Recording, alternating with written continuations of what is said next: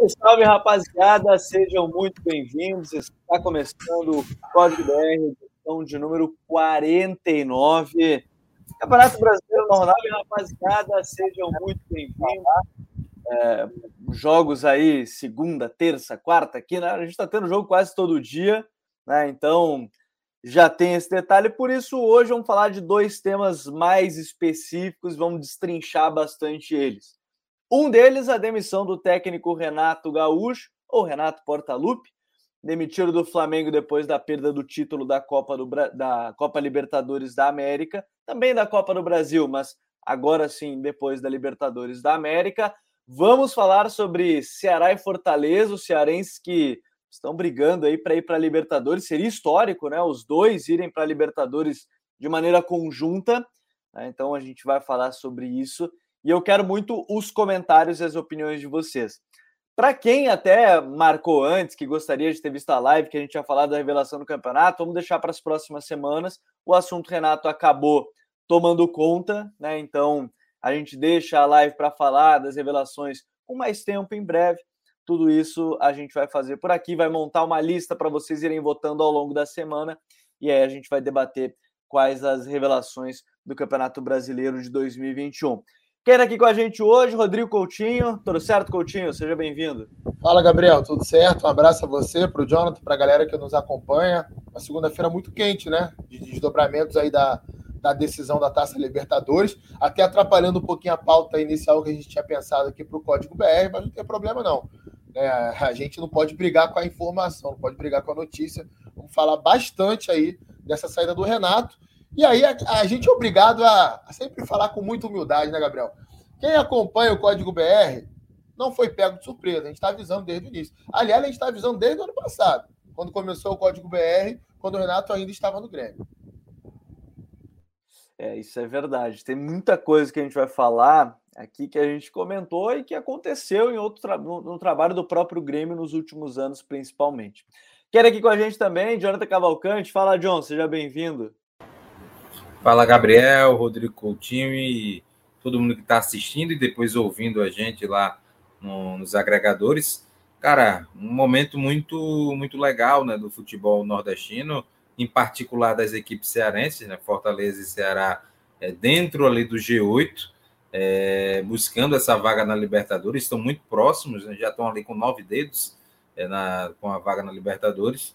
É, então a gente vê que a, a, ótica né, do futebol nordestino está virando, né? Está girando. Antes era o Bahia, Esporte, que comandavam o futebol nordestino. Hoje, os mais organizados são Fortaleza e Ceará, e não à toa estão aí brigando forte no Campeonato Brasileiro na parte de cima da tabela.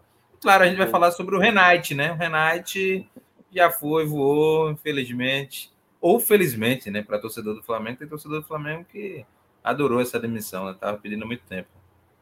É, a gente, eu já estou vendo aqui alguns comentários de pessoas falando que o Renato no Flamengo foi fraco. Márcio Roberto já comentou. Alguns falando da nossa live passada, que a gente comentou sobre os times que vão ser rebaixados.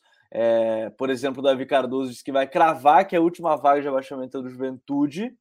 E ainda, é, o Gabriel Rocha acham que o Voivoda continua na Fortaleza. Vamos falar sobre isso daqui a pouco, mesmo depois dessa queda técnica no final da temporada.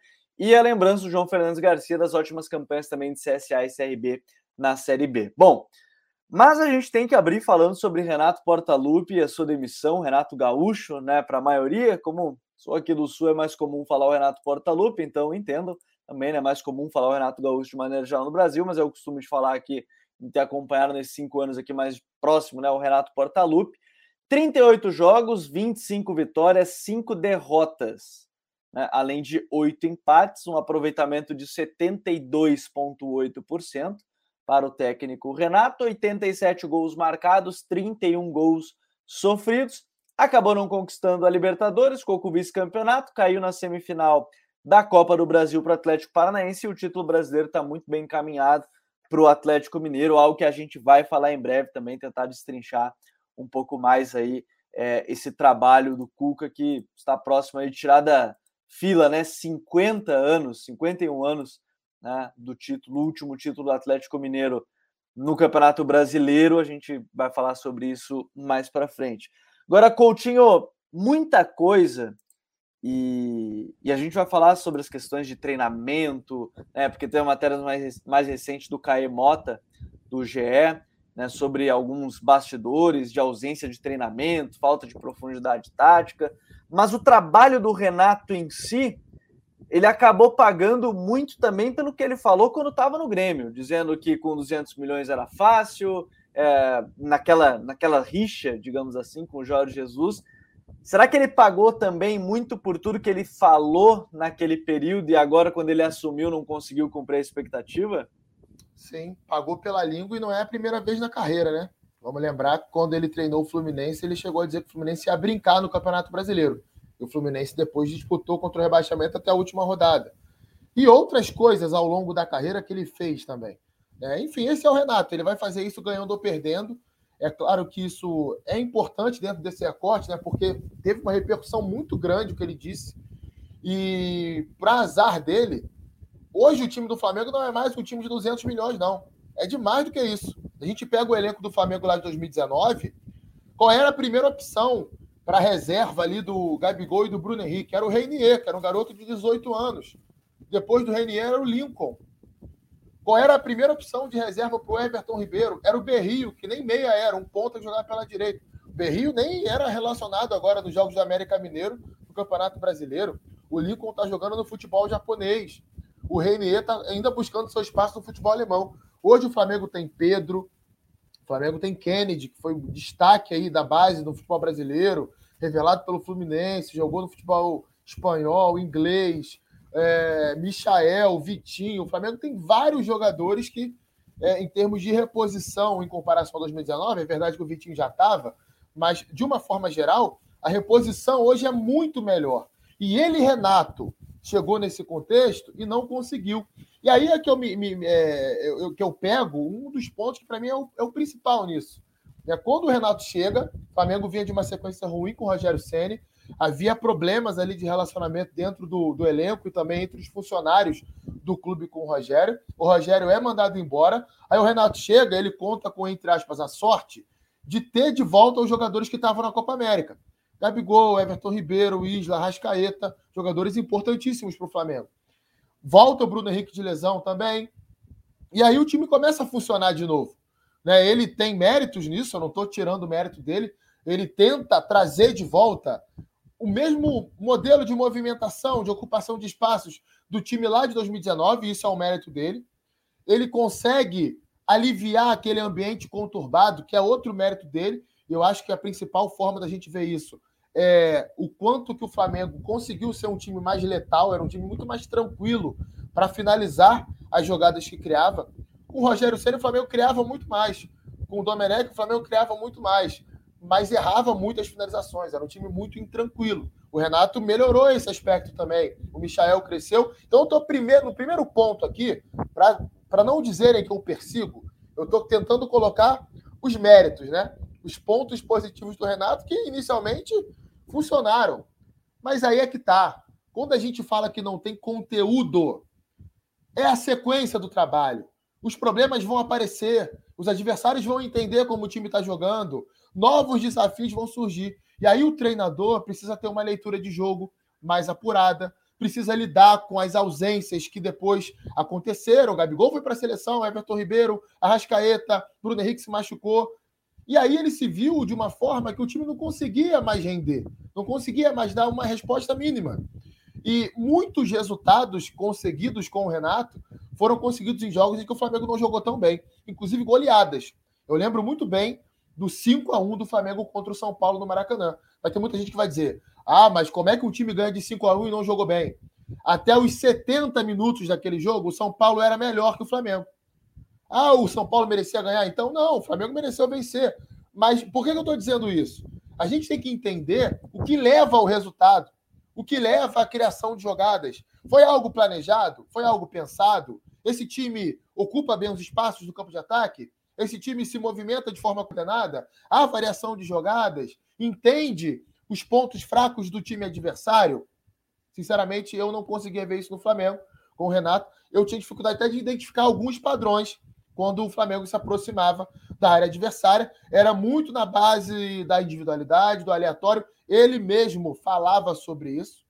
Eu não estou inventando aqui. Ele mesmo falou várias e várias vezes sobre isso, que ele deixava os jogadores dele livres. Teve um corte com o Coutinho, que daqui a pouco é. volta. Eu acho é. que foi bem o Renato, e o Renato ficou é, chateado. O Renato, Renato certamente está acompanhando a live, é, tá acompanhando a live, quis derrubar o, o nosso Rodrigo Coutinho. Vou até remover ele aqui, porque senão ficar a carinha dele, ele tá tão, tão querendo derrubar ele. Antes da gente seguir, e eu acho que ele está num ponto bem importante, o, o, John. Eu quero trazer aqui, por exemplo, o Gabriel Queiroz, mandando um abraço, atleticana de 70 anos, a, a Voelma dele lá, manda um abraço para a Voelma, do, do meu xará, o Gabriel Queiroz. Agora, ô John, nisso que o Coutinho falou, é, eu vou pegar uma, a matéria do Caio Mota, né, lá do GE, Flamengo, em que algum, algumas frases falam né, sobre a questão de ausência em treino, falta de profundidade tática, mas dentre tudo isso, e aí dentro das fontes do CAE, né, uma delas é um jogador. Sim. E a frase é a seguinte: a gente consegue resolver jogos pela qualidade do time, mas tem momentos que a gente precisa de um técnico indicando o caminho. E eu acho que esse é um ponto muito importante da gente colocar esse debate que ninguém está aqui pedindo que o Renato mandasse sempre, que os jogadores não, não tivessem poder de decisão. Mas parece que chegam vários momentos, chegavam vários momentos né, dos jogos, em que era decidido na aleatoriedade. Né? É, começou a ficar feia a coisa, ficar difícil, os jogadores têm o poder total e decidem, porque aparentemente era mais ou menos por aí, né, ô John? Não é, né? O Renato vem de uma cultura do futebol brasileiro é, claro que aos poucos ele foi mudando, foi é, conversando com pessoas, trabalhando com profissionais, que foi mudando algumas concepções dele, né? Uh, mas ele sempre trabalhou muito com rachão, é, é um cara que é um estilo boleiro. Uh, então ele, ele, ele tem por filosofia que no terço final de campo, ali a autonomia total é do jogador, o jogador é que decide. E isso em, em parte, não está errado. Não está errado. A autonomia do jogador. O jogador é, é, é, é, é o senhor do jogo, né?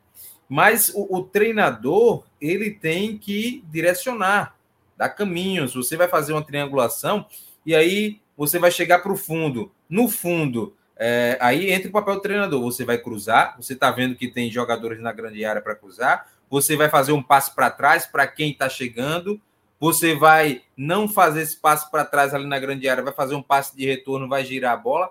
O, o, treinador ele tem que conduzir esse processo, né? Ele tem que alimentar o atleta de opções para que o atleta lá dentro de, de campo ele tome a melhor decisão e, e, e uma decisão que esteja é, é, concatenada com todo o grupo, né? Porque não adianta o Gabigol chegar na linha de fundo e tentar fazer uma coisa que não está combinada com os atletas. E era muito disso que a gente viu o Flamengo, né? É, eu estou pegando o Gabigol como um exemplo, tá? É muito disso que o Coutinho falava, né? Era muito na base do improviso. E quando você improvisa demais, é, é, é, é você com, começa a não ter é, o acompanhamento dos outros atletas. Né? Isso só vai ter com muito tempo.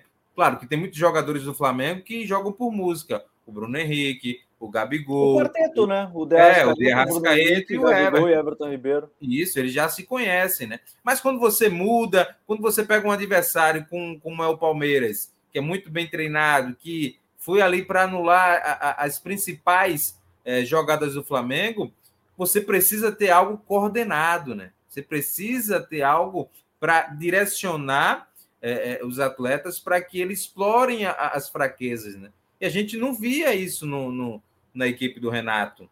Mesmo nas goleadas que, que cometeu contra o, o Bahia, quando ganhou do ABC, quando ganhou do Defensa e Justiça, a gente via que o, o, o Flamengo ele tanto estava muito próximo de vencer, quanto de perder. A goleada que, que, que, que deu em cima do Bahia, o Bahia teve momentos que o Bahia, apesar da fragilidade defensiva do Bahia, que é uma das piores defesas do Campeonato Brasileiro, o Bahia teve chances de gol. No último jogo agora contra o Internacional no Beira Rio, o Internacional, se eu não estou enganado, finalizou 13 ou foram 15 vezes. Então, isso demonstra que o time do, do, do, do Flamengo, do Renato, ele não sabia defender também.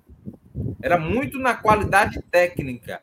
Ele não tinha. É, é, é um abraço aí para o Mário que está chegando aí. O meu belo cabelo está grande. Mas o, o, o, Renato, ele, ele se pautava muito na, na, na, na auto-organização. O talento, ele vai conseguir é, se autogerenciar. Era algo que o torcedor do Flamengo sempre pedia, né? Eu acho que esse grupo aí dá para se autogerenciar. Eu acho que deu para experimentar um pouco, né? Que não é capaz o grupo de se autogerenciar. Precisa de um comandante. Não um comandante para dizer assim, ó, tu vai chutar com a perna esquerda só nesse lance, não. Não, um cara que vai conduzir, o cara que vai liderar, vai dar alternativas, ferramentas. E o Renato nunca foi esse cara.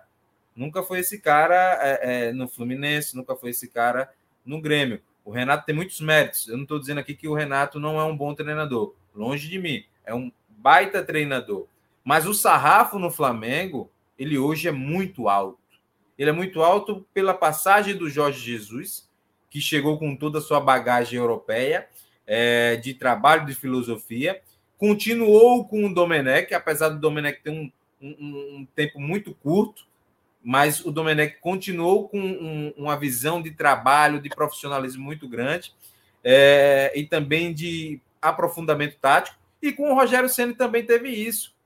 Apesar do, do trabalho do Rogério Ceni já começar deteriorado pela questão de ser o Rogério Ceni e ter uma rivalidade Flamengo e São Paulo, uh, e depois é, isso, se, isso foi levado para dentro do Flamengo, é, com questões de, de relacionamento interpessoais, mas o trabalho do Rogério Ceni, os treinamentos do Rogério Ceni, eles são é, é, muito ricos em conteúdo. A gente via o Flamengo do Rogério Ceni, que era, era, era claro e nítido os padrões. Por mais que o Flamengo do Rogério oscilava, a gente via que tinha um padrão, tinha um direcionamento. Os jogadores é, eles se encontravam e, e o Rogério Ceni conduzia o processo, apontava por onde tinha que ir e o jogador tinha que decidir dentre as ferramentas é, trazidas pelo Rogério. Com, com o Renato, não. A não ser aquela jogada manjada que eu acho que, que é um, uma herança do Jorge Jesus, se eu não estou enganado, que é o cruzamento é, é, para o Gabigol, para o Gabigol não, o cruzamento do Gabigol para o Bruno Henrique escorar de cabeça, ou até mesmo ele finalizar, não tem outra jogada né, do, do, Flamengo. Não tem, a gente não vê. A gente não vê nada coordenado. É muito na base da improvisação. Volto a frisar: a improvisação não é ruim, mas o excesso dela causa uma desorganização. Né? Isso atrapalha o processo organizacional da equipe. O, o Gabriel Rocha ainda comentou aqui no jogo da Libertadores: o Flamengo não conseguiu criar jogadas por construção coletiva, pois sempre tinha o erro de passe por movimentação descoordenada, é sempre no mano a mano. E sabe, Coutinho, que em meio a isso que o John estava comentando, eu também estava falando sobre essa questão do alto nível do treino, aí eu vou pegar o outro detalhe da, da matéria do Caí, que também me chamou a atenção. Me chamou a atenção, mas não é surpresa, porque aqui estava acontecendo já, né? Aqui em Porto Alegre a gente sabia que já acontecia, a gente via, eu acompanhava, então isso também já era mais tradicional. É, no primeiro mês de trabalho, quando o Flamengo enfileirava goleadas, a ausência do treinador na viagem a Natal para o jogo contra o ABC pela Copa do Brasil foi mal recebida por alguns do Ninho. Na ocasião, recebeu autorização do vice Marcos Braz. Além de ocasiões pontuais, como os treinos e ausência em Natal, um ponto causou incômodo constante, principalmente entre os jogadores a falta de detalhamento tático nas atividades. A maior parte dos treinos consistia em pequenos jogos com menos de 11 jogadores em cada time, fossem 9 contra 9, 8 contra 8 ou 7 contra 7. Porém, no dia a dia a relação era boa, considerada melhor do que seu antecessor, abre é, aspas, gente boa, é uma expressão ouvida frequentemente no ninho. É, parece que faltou porque a gestão de elenco precisava acontecer. Com o Domi e com o Ceni, aparentemente não aconteceu. Aparentemente não, não aconteceu. Aí o Renato trouxe a gestão, mas o treino ele não veio. E, e não vir o treino, me parece que não veio aquela questão de cobrança no limite. O Jorge Jesus, é, por tudo que, que a gente via, era um cara também que cobrava que nem doido na, na frente do na, na beira do gramado ou até mesmo nos treinamentos, né? Mesmo que algum momento pudesse aliviar. Então, parece que faltou aquela corda esticada para o elenco que estava acostumado com treinos em alto nível. Vou considerar só até o período de Jesus. Jesus, que era treino mais gestão de elenco, não só gestão de elenco ou não só treino. E aí parece que faltou isso como ponto de corte nesse, nesse time, né? É, assim, eu acho assim, o trabalho do Jesus, ele, ele é muito acima da régua do futebol brasileiro, né?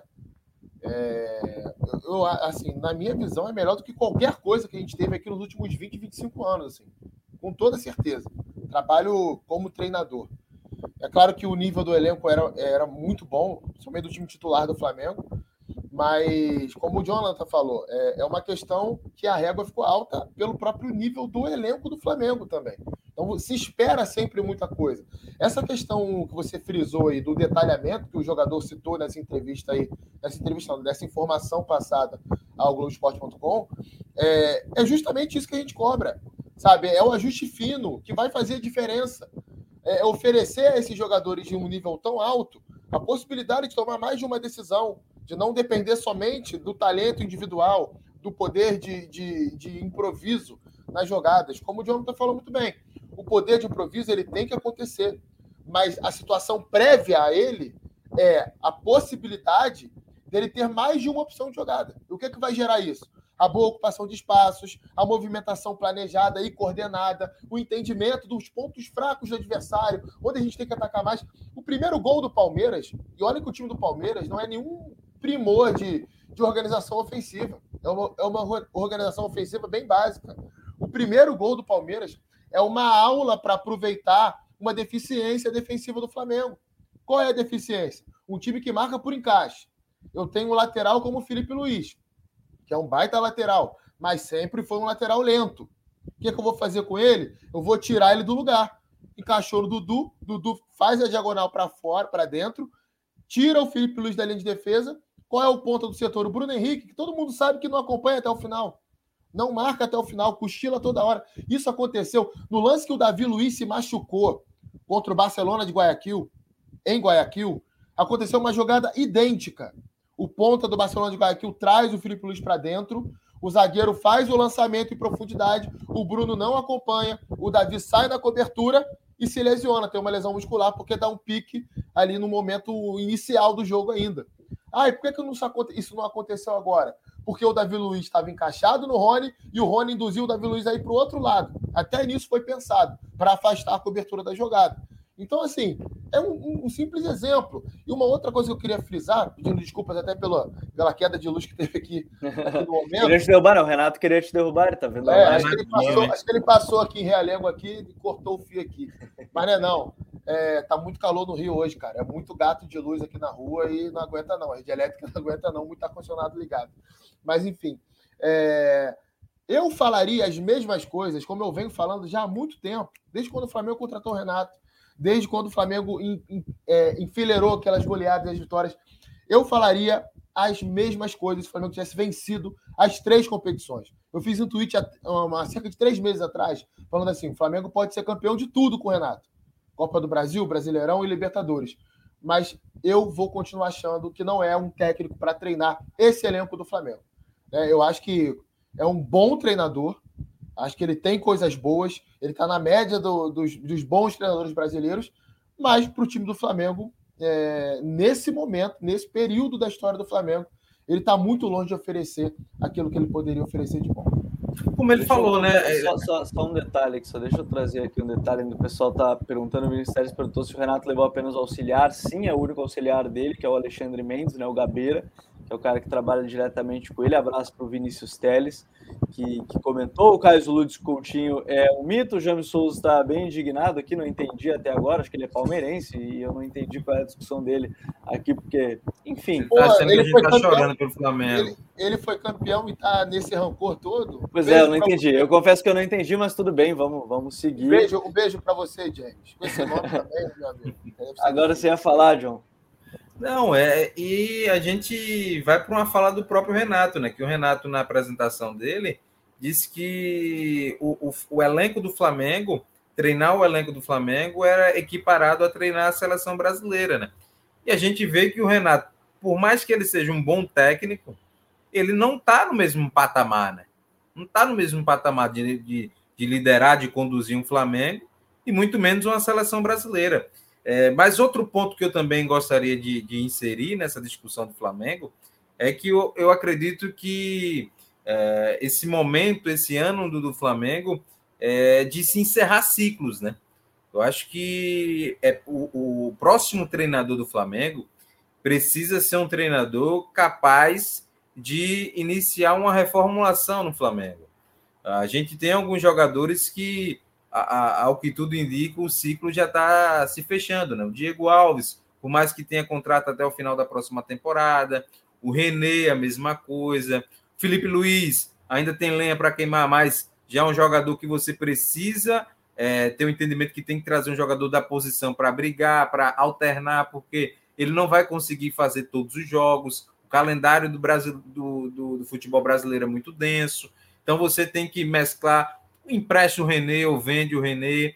Uh, você tem que é, encontrar um goleiro para disputar a posição com o Diego Alves, se você não vai vender ou emprestar o Diego Alves. Uh, e aí você tem que abrir a, a sua folha. Sim, né? né? Mas a torcida queimou, né? A torcida é. queimou o Hugo Souza de uma forma que Pô, hoje, hoje eu vi nas redes sociais os caras estavam xingando ele porque ele tava tomando o açaí de boa dele no almoço, né? Ah, cara. Aí eu li a melhor, aí eu li a melhor, tá? A melhor foi a seguinte, cara.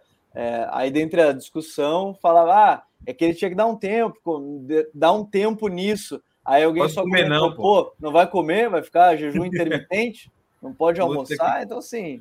Não, e, e, você veja só, o, o Flamengo hoje tem três goleiros, né? Diego Alves, César e Hugo Souza o César nunca conseguiu se confirmar. Então você empresta o César, se o César tem contrato até o final do próximo ano, e, e abre uma folha para trazer um goleiro de peso, né? De peso no sentido de brigar por posição e até fazer com que o Diego Alves se sinta desafiado para que o, o, a meta do Flamengo seja uma meta é, é, é, capaz de, de, de lidar com toda a pressão que hoje o Flamengo tem. Uh, o Gustavo Henrique não conseguiu render. Rodrigo Caio tem se lesionado bastante. Uh, na lateral direita, o Isla já está com, com a idade de 33 anos. Então você tem que começar a pensar o elenco do Flamengo para daqui a um, dois anos. Então eu vejo hoje no mercado um nome interessantíssimo. Não é de, de ficar especulando, não, mas é um nome interessante que está no mercado hoje, que já sinalizou que não vai ficar mais no, no seu clube, é o Galhardo. O Galhardo conquistou tudo com o River Plate. O River Plate já se montou, se remontou, montou, se remontou várias vezes. Então eu vejo hoje como ele sendo o cara para dar esse salto de qualidade ou voltar a, a, ao o, voltar o Flamengo a ter um técnico do gabarito compatível com o seu elenco. E para iniciar esse processo de reformulação e de recondução do Flamengo a, a a, a brigas de fato pela, pelas competições é, nacionais e sul-americanas. Eu acho que é, é, o, o, planejamento do Flamengo tem que, partir, tem que partir disso, trazer um nome que seja capaz de conduzir nos próximos meses aí uma reformulação né, no, no, no, seu próprio elenco. Não sei se Porém, o Coutinho também pensa nisso, né? Não, é assim. Até falar, tem um ponto, eu acho, o, o Coutinho, nisso, e que para mim está cada vez mais claro, é que o Jesus foi acaso. Foi, o Jesus, total. a gente, tava, ah, a gente vai falar que ah, tá, o projeto Marcelo Gajardo, que inclusive o, o, o, Gustavo Grossi, né, o diretor da base do Inter, lá, o coordenador da base, falou que o Gajardo, a primeira coisa que ele gostaria de um contrato de três anos, se ele fosse fechar com o Clube do Brasil, ou algo, a torcida do Inter até, que ele dizia, não, já podem dar os três anos, só, só porque o Grossi falou. É, e antes, já que eu falei do Inter, só para lembrar, o Mário Rodrigues pediu mandar um beijo para ele. Um beijo, Myron, meu irmão. Abraço para ti, beijo. Beijo para o Douglas Batista, nosso popoto também, que está ouvindo. É que o Jesus, eu lembro que o Jesus não era nem pauta do Flamengo. E aí o Vasco sondou o Jorge Jesus. O Jorge Jesus veio ao Brasil negociar com o Vasco, com o, o Vasco, também. o Galo também. Só que o Vasco só não ficou com Jesus porque não podia pagar. E aí o nome do Jesus virou pauta no Flamengo. Então, assim, a chegada do Jesus já é um acaso total, ô Coutinho.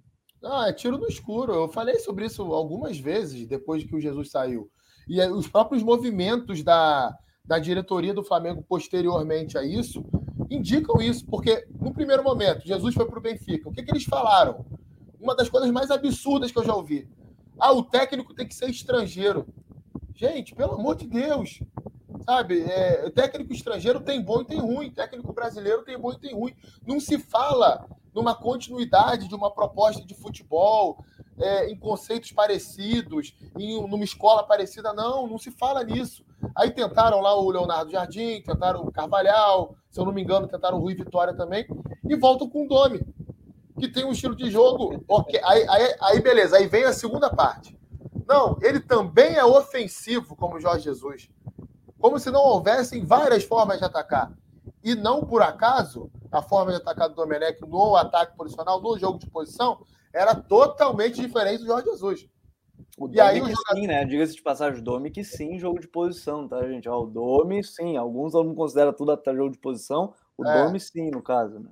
Enfim. E aí, os jogadores do Flamengo, que tem uma parcela de culpa muito grande de todo esse processo, não aceitaram né, o comando do Domi. O Domi também foi infeliz em alguns momentos, né? Por exemplo, teve um treinamento que ele chegou lá para os jogadores e falou: ó, vamos ter atenção, porque não vai ser todo dia que vocês vão ganhar na sorte uma Libertadores. Se referindo a Gestão de grupo zero. Pois é, isso a gente sabe muito bem que você vai falar isso para jogadores vaidosos e consagrados, você vai perder os caras. E, e, e foi o que aconteceu. Aí vem o Sene, é, tentando recuperar algumas coisas do Jesus, mas implementando as ideias dele. No meu modo de ver, fez um bom trabalho do Flamengo, com detalhes ali negativos. Não acho que o trabalho dele do Flamengo foi ruim, não, mas também teve essa questão de gestão de grupo. Aí será que é o, o problema do treinador? Ou será que não é do ambiente do clube? Será que não é dos jogadores que são excessivamente mimados e a diretoria passa a mão na cabeça toda vez que, que tem uma, uma rusga com o treinador? Eu vi no Maracanã o Gabigol sair dando chilique de campo no Flamengo e Fortaleza e o Marcos Braz, que é o vice de futebol do clube, e desesperadamente correndo atrás do Gabigol, com 200 quilos, não aguentando correr, indo correndo atrás do Gabigol para passar a mão na cabeça dele, gente. Isso não pode acontecer sabe? O Gabigol ser o único jogador no banco de reservas, subir para o gramado com a camisa de treino. Para quê? Para chamar atenção, para todo mundo ver que ele estava é, é, chateado com aquilo ali. A Rascaeta saindo dando bico em garrafa, Bruno Henrique saindo sem falar com o treinador, Pedro saindo com o biquinho.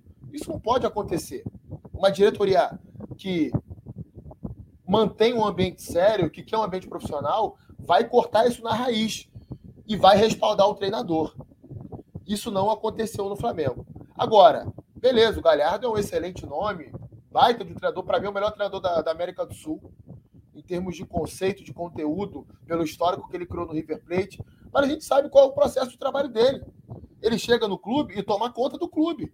Ele vai opinar até no, no jeito que o time sub-17 joga, na altura da grama do CT, na refeição. Os, os jogadores do Flamengo vão estar preparados para isso?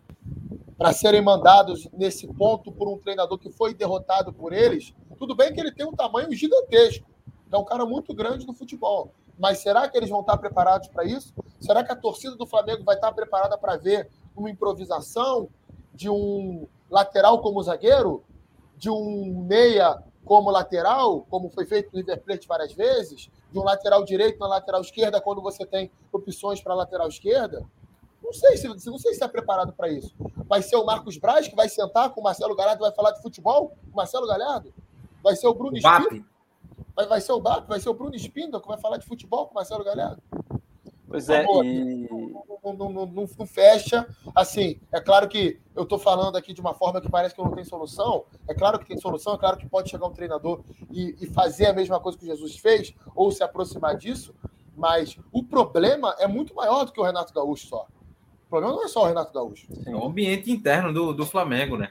A gente vê que a, a, o Jesus, o Jesus trouxe toda a sua comissão e tomou conta do Flamengo de fato, né? E aí ele tinha pessoas de confiança em todos os setores do Flamengo e, claro, uma parcela dos jogadores, uma parcela quase total dos jogadores compraram a sua ideia. O Domen, o Domen também fez isso, trouxe várias pessoas para lhe auxiliar, mas só que os jogadores não compraram. O Rogério Senna já não trouxe, o, o, o, Renato já não trouxe pessoas de sua confiança, só trouxe um auxiliar.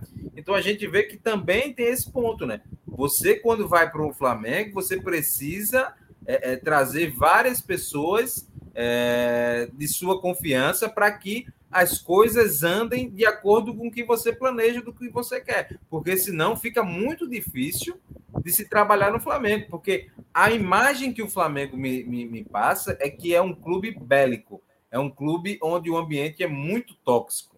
É, é, é, aquela relação do, do Rogério Ceni com o, o, analista do Flamengo é, passou totalmente essa imagem, que são pessoas com, com ego lá em cima e o clube fica em segundo plano. Então, o Flamengo, eu acredito que hoje, é, num cenário de, de, de entre aspas, terra arrasada, né? Porque perde o brasileiro, perde Copa, Copa do Brasil, perde Libertadores para um clube e para um elenco tão vitorioso que não está tão acostumado a perder assim nos últimos anos. Você se vê é, derrotado dessa forma, eu acho que dá uma baixada na bola e possa ser que o novo treinador ele tenha tranquilidade para conduzir o Flamengo de volta à briga por coisas grandes mas vai precisar, claro, trazer pessoas de sua confiança para que o processo ande.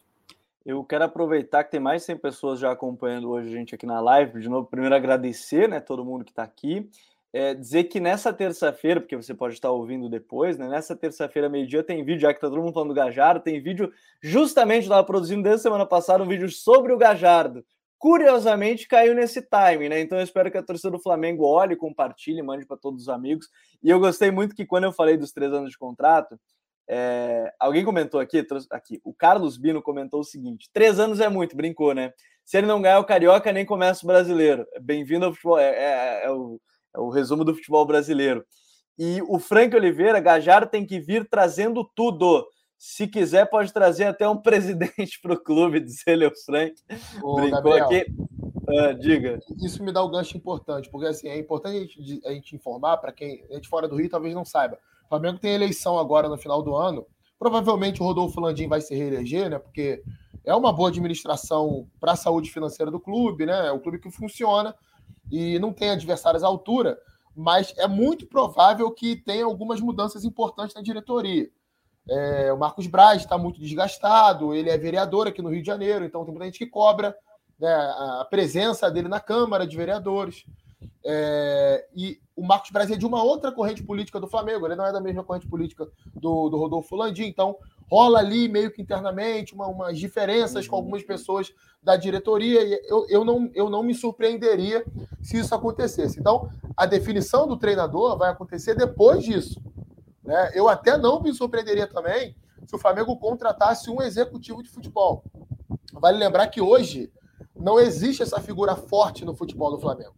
Existe lá o Fabinho, o ex-volante, existe o Juan, que fazem meio que um meio-campo entre a diretoria, comissão técnica e jogadores. Mas a figura forte do futebol do Flamengo chama-se Marcos Braz, que é o vice-presidente de futebol e é um dirigente amador. Ele é auxiliado pelo Bruno Spindle, Spindle, que é remunerado, mas que não tem tanta força quanto o Marcos Braz. Então, é uma questão que, antes de pensar em treinador, vai ter eleição e vai ser definido isso. Então, acredito que não vai ser uma coisa que vai acontecer rápido, não. E o Flamengo vai perder tempo no mercado, porque o Galhardo está aí recebendo proposta, né? Se eu não estou enganado, foi conversar com a Federação Uruguaia de Futebol. É, esse é um bom ponto que o Coutinho toca né, da eleição, é bem importante, porque a eleição muitas vezes define rumo até de escolha de treinador por questões políticas, a gente sabe, não é as mil maravilhas de pensar só no desportivo, é também a questão política que, que influencia muito, é importante ressaltar isso, e o Gajardo, eu tenho a impressão, inclusive, né, porque talvez seja o nome Hoje até surgiu a hashtag do Andrés Vilas Boas no Flamengo, né? Porque o Vilas Boas falou esses tempos que gostaria muito de treinar futebol brasileiro, né? E tudo mais. É, surgiu o nome dele, mas do Gajardo eu tenho a impressão que não vai para o Uruguai. E olha, para ele aceitar um outro clube na América do Sul, eu tenho a impressão que ele vai esperar o meio do, meio do ano para um clube europeu buscar ele início de temporada. É a minha impressão, não sei. É, não sei se ele quer ainda seguir na América do Sul, mas a não ser que apresente um grande contrato, algo nesse sentido. O, o colega o Jorge Nicola falou que já teve conversas, né, entre já iniciou com o empresário, né, não com o Gajardo, com o empresário para saber quanto é que ele quer. Ele tinha, se eu não me engano, o maior salário do futebol, do futebol sul-americano, né, ele ganhava cerca de 6 mil dólares anuais, né, fazendo aí a 36 milhões de reais, né, ano. Fazendo rapidamente a conversão, é uma grana bem alta, né? 2 milhões praticamente, pouco mais de 2 milhões por mês, né? Então, três. é 3, né? 3 milhões de reais por mês. O Renato recebia um, e já era um valor, é o maior salário do país, é, junto com o Abel Ferreira. Então, assim, eu acho que esse é um, é um problema. E a gente vai acompanhar essa cena é, mais para frente do que vai acontecer com, com o Flamengo, qual vai ser o futuro dessa equipe do Flamengo. Quero de novo ressaltar, mais uma vez, quem está chegando aqui pela primeira vez, para curtir aqui o canal, a gente faz um monte de análise tática praticamente todos os dias, lives e todas as segundas às 10 da noite a gente tem aqui o Código BR, onde a gente debate assuntos mais gerais do Campeonato Brasileiro, as, as rodadas, elas cheias, ou então temas até mais, mais específicos. Eu vou fechar esse tema para depois a gente falar de Ceará e Fortaleza, mas aproveitar toda a audiência que está aqui também. Eu quero aproveitar esse tema, John. Você observando assim esse elenco atual, você falou até de questão de reformulação e tudo mais. Olhando hoje, além do Gajardo, e que eu acho que é um nome mais difícil, olhando hoje o mercado, tem algum treinador ou pelo menos uma identidade que você acha que esse Flamengo poderia buscar que encaixa mais com esses jogadores? Vamos pela identidade, não o nome de treinador, mas identidade que você acha que esse Flamengo precisa com esse grupo de jogadores atual? Cara, eu acho, eu acho muito difícil, né? Você já citou aí o nome do, do André Vilas Boas, é, tem alguns nomes é, é, é do, do futebol europeu.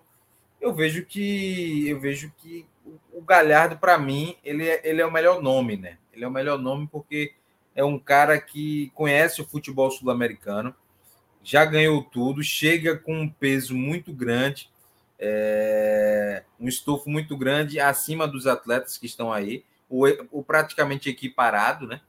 Uh, e, e, e para mim seria o nome ideal para o Flamengo reconduzir, né? Reconduzir esse processo competitivo e, e de busca de conquistas esportivas.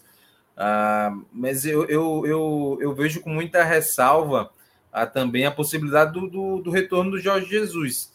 Eu acho que tem benefícios, é, Fala-se que em Portugal que ele não vai continuar no Benfica ao final da, da próxima época, né? Como eles falam lá. Ele seria uma alternativa muito interessante trazer o Jorge Jesus, porque é, é, é meio que acabaria com esse, esse, esse, romantismo né, que o torcedor do Flamengo e até essa, essa coisa louca, né? Que ninguém consegue é, é, sanar né, esse carinho, esse, esse, esse, esse coração vazio que deixou o Jorge Jesus no peito do, do torcedor do Flamengo, que é um treinador que é capaz. A gente vê em, em semanas e noites de, de, de, Champions League o que ele faz e a gente sabe da, da competência do Jorge Jesus. Eu acho que ele também poderia ser um nome para fazer com que o Flamengo voltasse. Claro que o momento é outro, por mais que o Flamengo hoje é, tenha um, um elenco mais reforçado do que tinha na, próxima, na, na temporada com que ele treinou, é, ele hoje tem um elenco que está um pouco mais velho. Tem o Diego Ribas, por exemplo, que é um jogador já não tem mais os 33 anos, hoje já tem 36.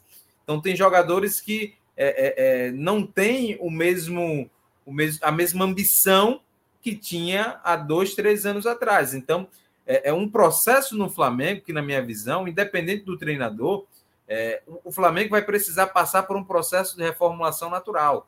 Então você tem que escolher um cara que seja capaz de fazer essa reformulação. O Andrés Vilas Boas, que é muito citado. E tem que ser aí, competitivo, né? Não, adianta, não vai adiantar só fazer a reformulação, né? ele vai ter não, que reformulação e ganhar, cara. Ganhar. Acima de tudo, ganhar. Tá lá em cima brigando, chegando nas finais em todas as possíveis. Não só chegando, né? Como ganhando. Então, o, o André, ele, ele, ele não conhece muito o futebol brasileiro. Então, iria incorrer no mesmo erro do Domi, muitas possivelmente. Iria demorar muito mais tempo. Não sei se o Flamengo dá esse tempo todo. Então, eu vejo hoje duas alternativas possíveis. Marcelo Galhardo já conhece futebol sul-americano, então você ganha em tempo. E o próprio Jorge Jesus, que já conhece a casa, já conhece os atletas e também tem um, um, um bom olho para o mercado é, sul-americano e também europeu. Eu vou, vou aproveitar o gancho para fazer uma transição entre os assuntos, mas que vocês vão entender por que estou fazendo essa transição e a torcida do Flamengo vai seguir aqui com a gente, quem está acompanhando, vocês vão entender o motivo.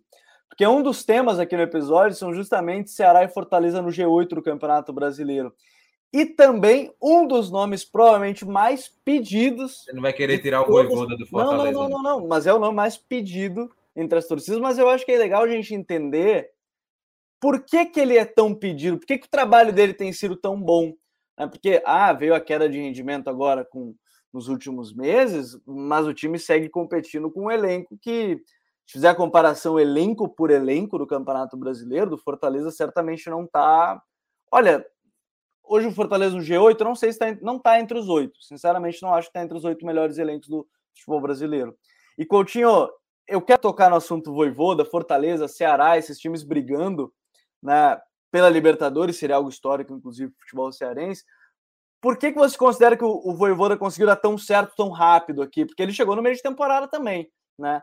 E, e eu acho que é, essa é a pergunta mais importante quando a gente vê o torcedor, e aí o John falou, você quer tirar o, o Voivoda do, do, do, do Fortaleza, é para o torcedor, ah, eu quero o Voivoda, mas por que, que você quer o Voivoda? Eu acho que é legal a gente entender por que, que Fortaleza está bem e hoje briga por uma vaga da Libertadores. Cara, eu acho que, sobretudo, a, a, boa vontade dos jogadores de colocar em prática aquilo que ele chegou tentando fazer. Ele chegou propondo uma transformação muito grande. Tudo bem que lá nos primeiros dois, três jogos ele buscou manter alguma coisa que o Anderson Moreira fazia, mas na sequência já foi tudo muito diferente, né? Basta a gente ver o time do Fortaleza. O Tinga, que é lateral, às vezes ponta, jogava de ponta com o Rogério Ceni, joga de zagueiro. E é um zagueiro que sai para o jogo. Né? É um elemento surpresa no campo de ataque. O Lucas Crispim, contratado para ser um meia, um meia atacante, foi o ala esquerdo titular aí ao longo da campanha, perdeu o espaço agora na reta final por causa da lesão. É, a gente viu é, uma série de, de, de movimentações, de, de, buscas por jogadas que não eram, que não são tão comuns assim no futebol brasileiro, né? De, de troca de posição, de, de alguns jogadores atacando profundidade, jogadores que vêm de trás, o Pikachu como Ala entrando na área, o David, um dos atacantes, abrindo para a esquerda, o, o ala esquerdo vindo para dentro, o volante abrindo para o lado, sabe? Coisas assim que, se os jogadores não comprarem a ideia, não estiverem dispostos a fazer, não vai dar certo. E só deu certo porque os caras compraram mesmo. Talvez eles tenham visto ali, olha, nós temos um elenco aqui. Eu vou, eu vou além, Gabriel. Eu acho que o elenco do Fortaleza não está nem entre os 12 melhores. O elenco. Eu, eu penso nisso também, eu não, eu não, quis ser tão taxativo, mas assim, na própria comparação Ceará e Fortaleza, não sei se é melhor do Fortaleza, entende? Eu Sim. acho que esse é o ponto desse nosso debate. No é, papel, eu... eu... acredito que não, mas depois é. do futebol jogado. Mas é, mas é isso que eu digo. O que eu falo é, é que é no papel. No papel não é. Mas aí, exatamente, no papel não é. Mas aí entra o futebol jogado, entra o quê? O trabalho do treinador. É tirar do jogador, é tirar do jogador mais do que ele pode dar. O Marcelo Benevenuto saiu escorraçado do Botafogo, gente. Uhum. E se a gente pegar. Rebaixado, isso, rebaixado. Pois, se a gente pegar os 20 melhores zagueiros do Campeonato Brasileiro, ele está no meio dos 20 melhores. O Tite, há quanto tempo não jogava no futebol brasileiro e não deixou uma, uma impressão tão boa assim? o Lucas Crispim, né? Não, não trazia nada assim. Não se firmou em lugar nenhum ah, de Série A. Ah. Passou no Vasco, foi reserva. No Guarani no passado foi bem. Mas antes disso, não tinha se firmado em lugar nenhum. E a titular da Série A, Ederson, mais um ótimo exemplo. Porque outro que saiu do Corinthians muito queimado também. Matheus Jussa saiu mal do Inter, fez um bom campeonato brasileiro pelo, pelo Fortaleza. O próprio David, né, que já estava sendo questionado pela torcida. Então, assim, é, são vários jogadores que a gente olha e vê que o nível de atuação está muito acima do que era antes. Isso é o trabalho do treinador. E é claro, o mérito do jogador de acreditar. Então, para mim, o ponto é esse. É, será que se o Voivoda chegasse no Flamengo e falasse para o Rodrigo Caio assim, pro Rodrigo Caio não, para o Felipe Luiz, ó, vamos jogar com três zagueiros, o Felipe Luiz vai jogar de zagueiro agora. Esquece, não é saída de três. O Rogério o Felipe fazia a saída de três uhum. e depois ia jogar no campo de ataque. Imagina o Felipe Luiz jogando como zagueiro. Imagina se o, o Voivoda chega no Flamengo e chega no Everton Ribeiro e fala assim: ó, você vai ser o ala esquerda agora. Meu amigo, um empate, uma derrota, ele ia ser mandado embora. Sabe? Há uma diferença muito grande também de aceitação por parte da torcida, da imprensa. É claro que os resultados. O ambiente externo conta muito, né, Coutinho? Conta demais, cara. Conta demais. É claro que o resultado ajuda muito, né? É claro que se o Voivoda chegasse no Fortaleza e tomasse três pancadas, ele ia ser muito questionado. Mas ele chegou ganhando jogos e ganhando o Campeonato Cearense do, do, do, do maior rival, do Ceará, que era o favorito naquela altura do campeonato. Então isso ajudou muito. Mas é, essa queda de desempenho É claro que tem coisas que têm que ser questionadas, coisas que não vem dando certo. Eu acho, é, conversando com uma pessoa que trabalha no Fortaleza, eu tive a informação que o problema é muito da parte de preparação física, né, de, de da adaptação de uma comissão que vem de fora do país Sim. E tinha uma realidade lá no campeonato chileno. Não, não estava acostumado a viagens longas, essas coisas todas, né? O, a comissão do Voivoda trabalhou no União La Calera no passado. Se eu não me engano, fez 30, 35 jogos, 40 jogos numa temporada. E o Chile é pequenininho, é menor do que o Nordeste. Né? E aí o Fortaleza vem jogar um, uma temporada de 60, 70 jogos, viajando para o Rio Grande do Sul, para o Rio de Janeiro, para São Paulo, para Minas, para tudo quanto é canto e com uma condição climática totalmente diferente. Então, é, eu tive essa informação e acredito muito nela. Acredito que isso realmente seja verdade.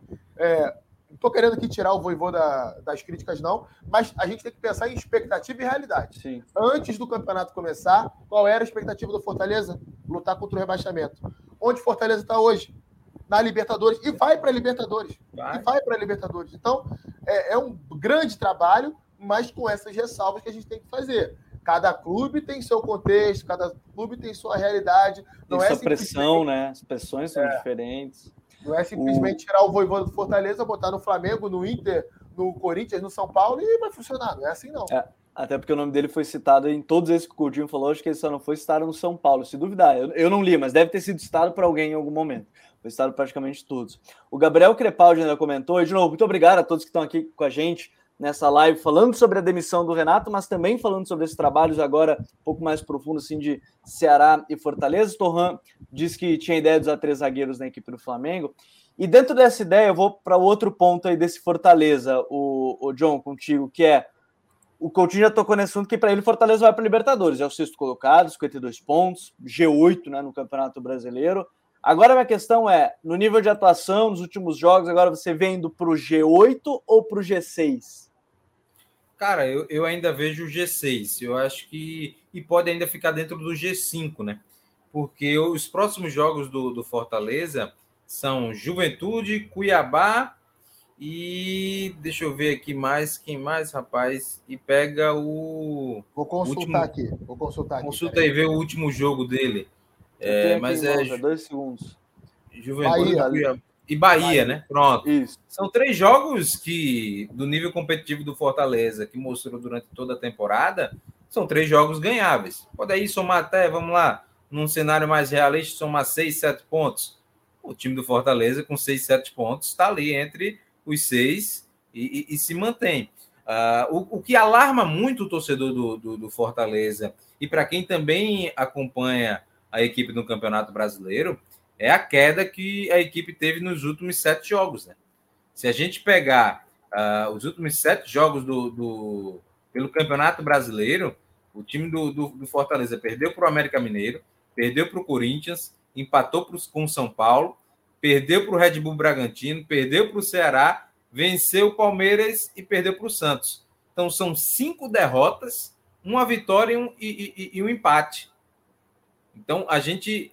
Algo que nunca na, na, durante toda essa temporada aconteceu com Fortaleza, né? Fortaleza, no primeiro turno inteiro, Fortaleza teve quatro jogos que não pontuou, que foram quatro derrotas. Ele conseguiu atingir isso a, a, no segundo turno também, mas só que veio esse, esse, esse, essa, esse momento do campeonato onde degringolou, né? Coincidentemente, um momento onde ele perdeu o Lucas Crispim, perdeu um jogador importantíssimo no setor de criação, e também depois de um momento onde o, o, o, houve a eliminação na Copa do Brasil, né?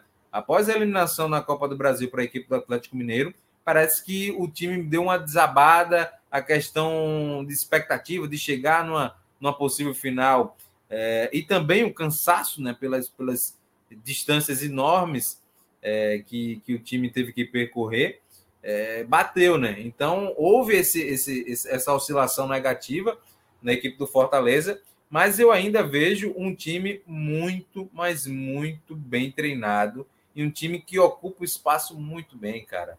A gente, o, o, um, vou citar um exemplo: perdeu por 4 a 0 para a equipe do Ceará, não perdeu? Foi um vexame, não foi? Mas o time do, do Fortaleza dentro do, do jogo, não jogou mal. Não foi uma partida para levar 4 a 0. Teve momentos de desatenção. O Ederson perdeu ali, vacilou. O, o Boeck tomou um frango. Uh, houve. quando estava perdendo por 2 a 0 o time já se expôs naturalmente. E aí, no contra-ataque, toma o terceiro gol do Vina. Mas não, não, não, não é algo assim. Ah, o time parou de jogar. Não, o time, o time não está conseguindo dosar a força. Coisa que já demonstrava no final do primeiro turno. Um jogo que é, ficou muito marcado para mim foi aquele jogo contra o Juventude, onde o time fez um, um fez 30 minutos muito consistente, muito com um volume muito alto lá no, no Alfredo Giacone, e depois caiu nos 15 minutos finais. Levou muita pressão do, do, do, do Juventude. E no segundo tempo a mesma coisa. Então a gente é, é, é, é algo de, de, ajuste fino, de entender um pouquinho a, a cultura do futebol brasileiro, a densidade da, da competição, de muitos jogos acavalados. E é coisa que se vai, vai, vai se extraindo, vai se aprendendo com o tempo, né? E mesmo com esses problemas, o Fortaleza segue fazendo um campeonato irrefutável. É um campeonato brilhante. É como o Coutinho já ressaltou, você também, Gabriel, é um trabalho muito, mas muito acima da média para o que a gente está acostumado aqui.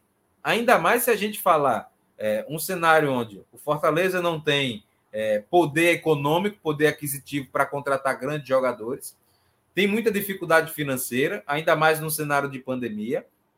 É, é vinha de é, alguns trabalhos pós Rogério Ceni de não conseguir dar essa resposta, de conseguir fazer o time voltar a jogar. E o cara, no seu primeiro ano, o cara está fazendo tudo isso, construiu tudo isso, cara. Então, é, é, é, é, raro, é raro de se ver. E eu vi torcedor do Fortaleza, a, após a, a goleada para o Ceará, e também uma série de maus resultados que se alastraram nos últimos jogos, pedir a cabeça do Voivoda é surreal. É o torcedor do Fortaleza não ter a noção do seu próprio clube. O Fortaleza não está para brigar com Flamengo, Palmeiras e Atlético Mineiro.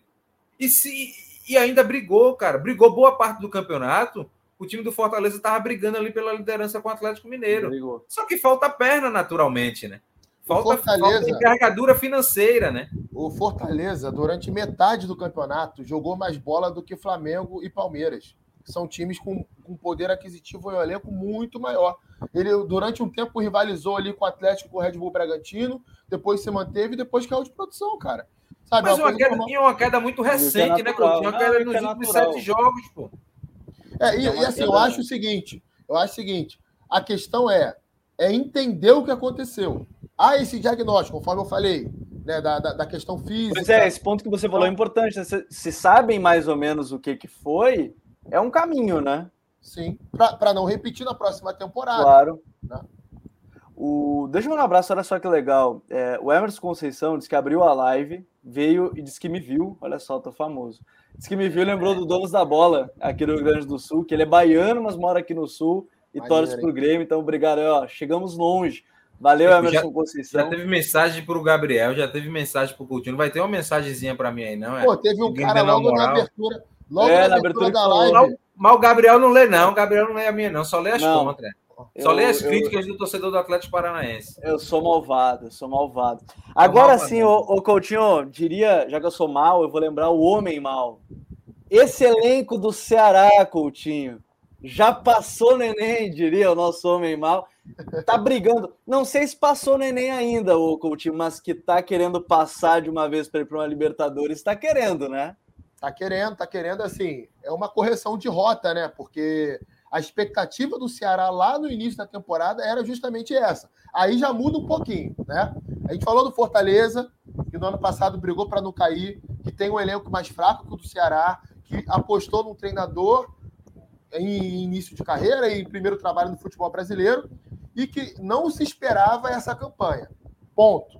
Agora a gente vai falar do Ceará, que foi um time que vem numa crescente, né?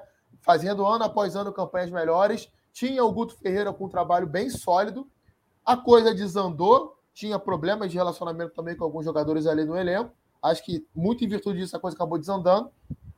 Perdeu títulos que não esperava, é, esperava perder, caiu na primeira fase da Copa Sul-Americana, outra coisa também que a gente não esperava que fosse acontecer, é, e trouxe agora o Thiago Nunes, que demorou um pouquinho para entender que o caminho era justamente repetir o que era feito antes.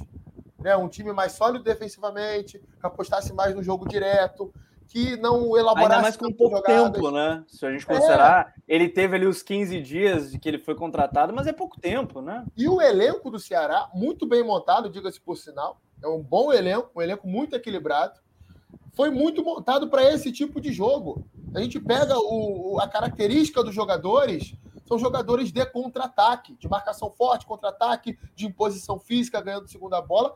O elenco é todo assim pouquíssimas exceções. Talvez o Lima seja uma exceção, um jogador que articule mais, mas que já estava desde o ano passado, que já o entendia Vina. lá o Vina, já entendia mais uma proposta de jogo. Mas, mas mesmo o Vina, ele se encaixa bem também nesse modelo de, de, Híbrido, de, um né? pouco mais direto, né? De, de atacar espaço quando o, o centroavante vai raspar a bola, de entrar na área para finalizar, de ajudar a subir marcação. Aliás, o Vina voltou a jogar muito bem, né? Nesse segundo turno do Campeonato Brasileiro.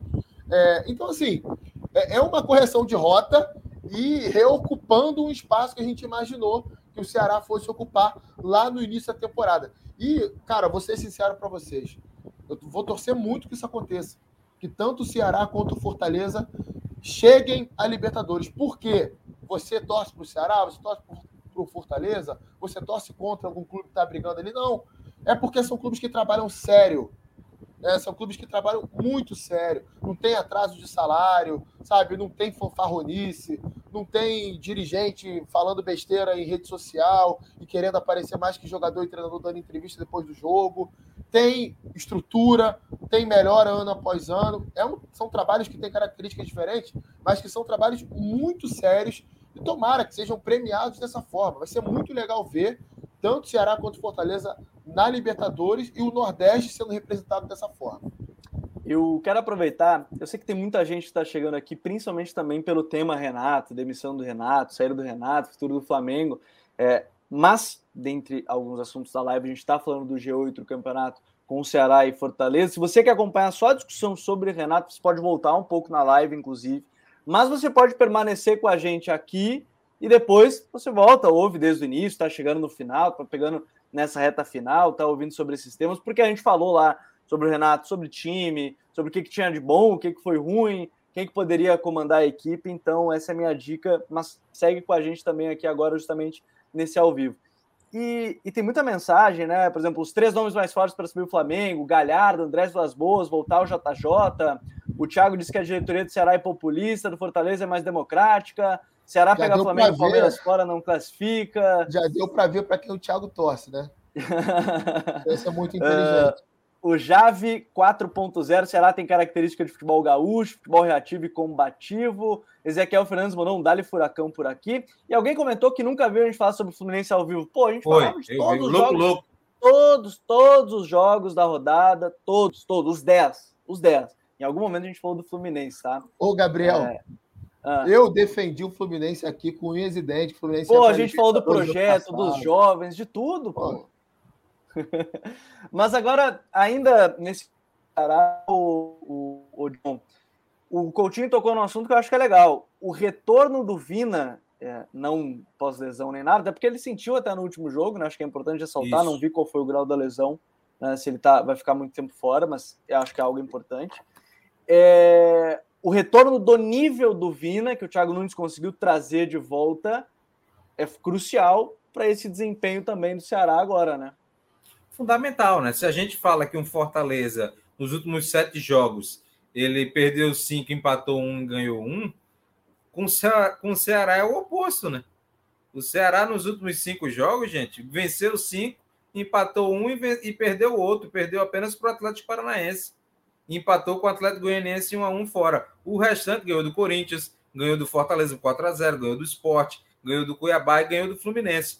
Uh, o Coutinho é, é, trouxe muito bem isso, né? A questão do, do, do Thiago Nunes ter voltado às origens do, do, do, Ceará, né? O que era resgatado, que era muito vívido com o Guto Ferreira. Uh, não mudou praticamente nada, né? A questão é ele deu, deu muita confiança né, alguns jogadores. Né? É, é, um treinador que trabalha muito esse aspecto mental. O Vina já vinha fazendo um acompanhamento psicológico desde a época do Guto Ferreira. E ele vinha fazendo alguns bons jogos, só que a bola não entrava. Ele vinha dando assistência, mas ainda não tinha sido aquele Vina que foi na temporada passada, que foi muito fora da curva, né? Diga-se de passagem. Mas ele voltou a ser decisivo, né? Voltou a ser esse cara que chama a responsabilidade. É, é, e falta isso muito ao Ceará, né? Eu sempre converso com o Gabriel, a gente é, na informalidade, no, no, privado, a gente conversava né, sobre essa questão. Está dizendo que as é... nossas conversas são informais, não tem nada formal. Não, informais, não, não tá tem, bom. tem, não, tá cara, tá bem, tem. Tá bem. É, mas a gente conversava sobre essa questão do, do, do Ceará ele se pautar, se centralizar muito no Vina, né? O Vina ser o termômetro do Ceará. É, e, e, isso está claro, né? Voltou a jogar bem, voltou a ser decisivo, o Ceará voltou a, a, a melhorar o seu repertório ofensivo, né? Sua produtividade. Mas o Mendonça também voltou a jogar bem, voltou também a jogar bem uh, o próprio o Jael está entrando ali, sendo um cara crucial dentro do, da organização do Thiago Nunes, que é para fazer um pivô, o cara Messias. trabalhar a bola. Oi? Messias, Messias também melhorou Messias muito. voltou a jogar. O Gabriel Dias voltando a ser determinante, apesar de fi, ter ficado fora alguns jogos pela questão de expulsão e ter dado uma oscilada. Mas o, o time do Ceará voltou a jogar bem. Voltou a jogar bem porque o Thiago Nunes ele, ele reconheceu que não dá para é, mudar radicalmente o Ceará nessa temporada ele iria pôr em risco a manutenção do Ceará na Série A. Se a gente resgatar um pouquinho mais atrás, o, o, nos 15 dias que ele teve e nos, próximos, nos primeiros jogos que o Thiago Nunes comandou o Ceará, ele buscou uma saída mais construída, ele colocou o Giovani, que é um menino que veio do Sub-23 da equipe de aspirantes, é um cara que tem uma qualidade no passe, mas que estava muito ansioso, errava alguns passes que é, é, geraram é, é, oportunidades de, de gol claras para as equipes. Então, o, o Thiago Nunes deu um passo atrás, viu que o time perdeu um pouco de competitividade. Não iria alcançar o que ele queria nesse momento é, crucial da competição. Então, ele dá um pezinho atrás, volta e começa a resgatar tudo que o, o, Guto, o Guto fazia. Não tem mistério.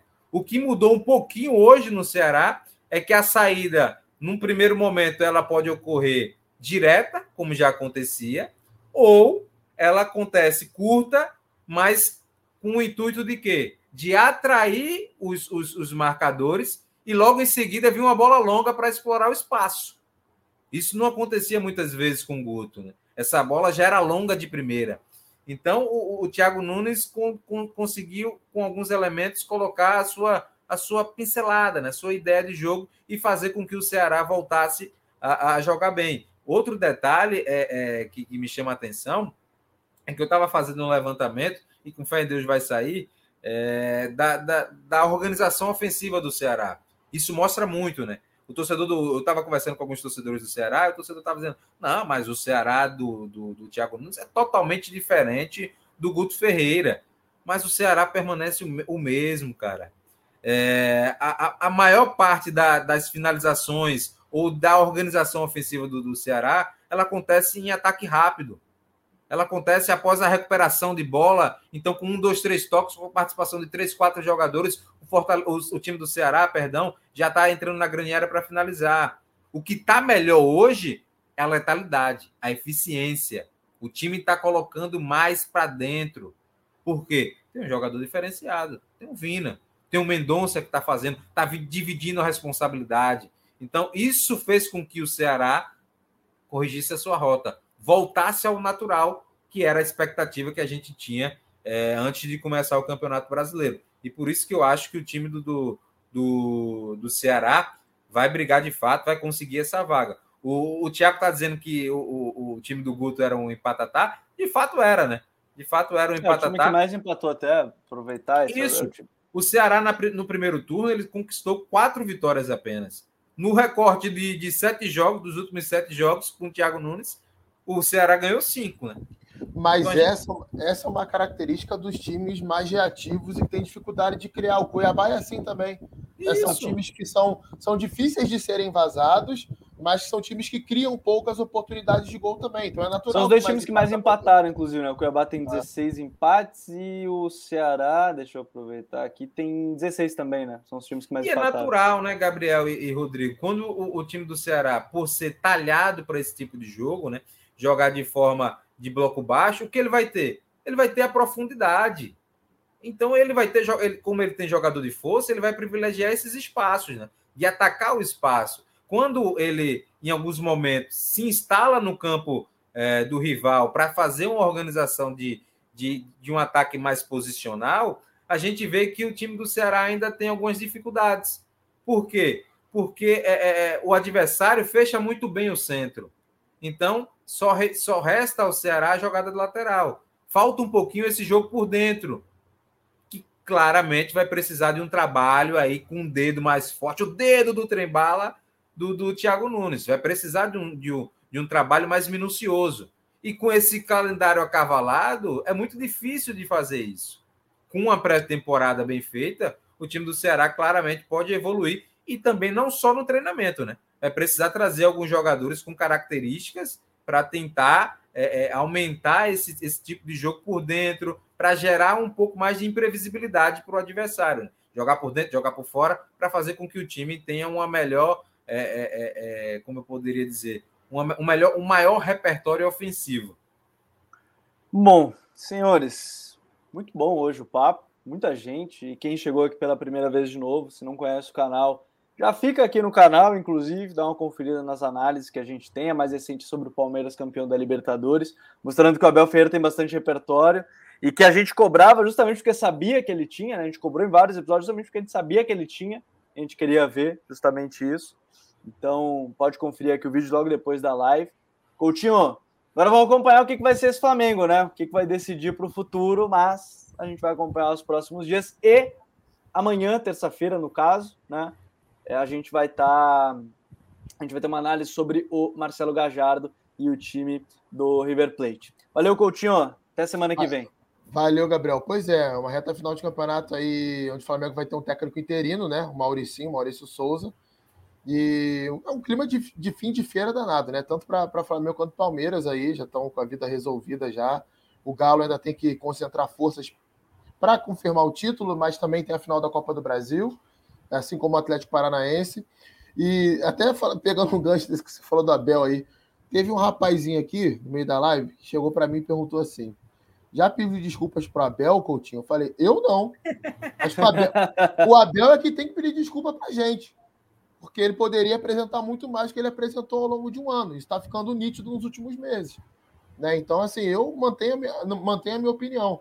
Acho que o Palmeiras ainda pode evoluir mais em fase ofensiva e criar um pouquinho mais, né? E, e, e ter é, ampliar um pouco mais o repertório ofensivo de jogadas, mas é um time muito bem treinado, como eu sempre falei aqui. Valeu, valeu, Coutinho, valeu, John. Até mais, até semana que vem, meu parceiro. Valeu, Gabi, valeu, Coutinho. Mandar um abraço pro Raí, né, que tá com seu charuto, com seu uísque 35 anos, depois que voltou lá do Uruguai. Não trouxe meu alfajor, vai ser penalizado, né? Mas está aí curtindo a gente aqui, assistindo o Código BR, sempre dando audiência. E muito obrigado a todo mundo, né? Todo mundo que estava aí interagindo. Foi show de bola estar tá conversando com vocês. E sigam a gente nas redes sociais, sigam o Futuri, acesse aí o canal do Futuri para ver as nossas lives e também um conteúdo produzido pelo Gabriel Correia, esse menino lindo de mamãe.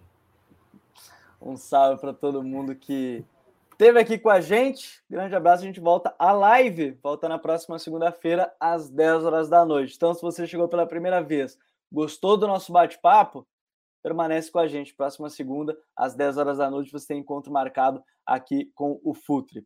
Grande abraço a todos, até a próxima. Tchau.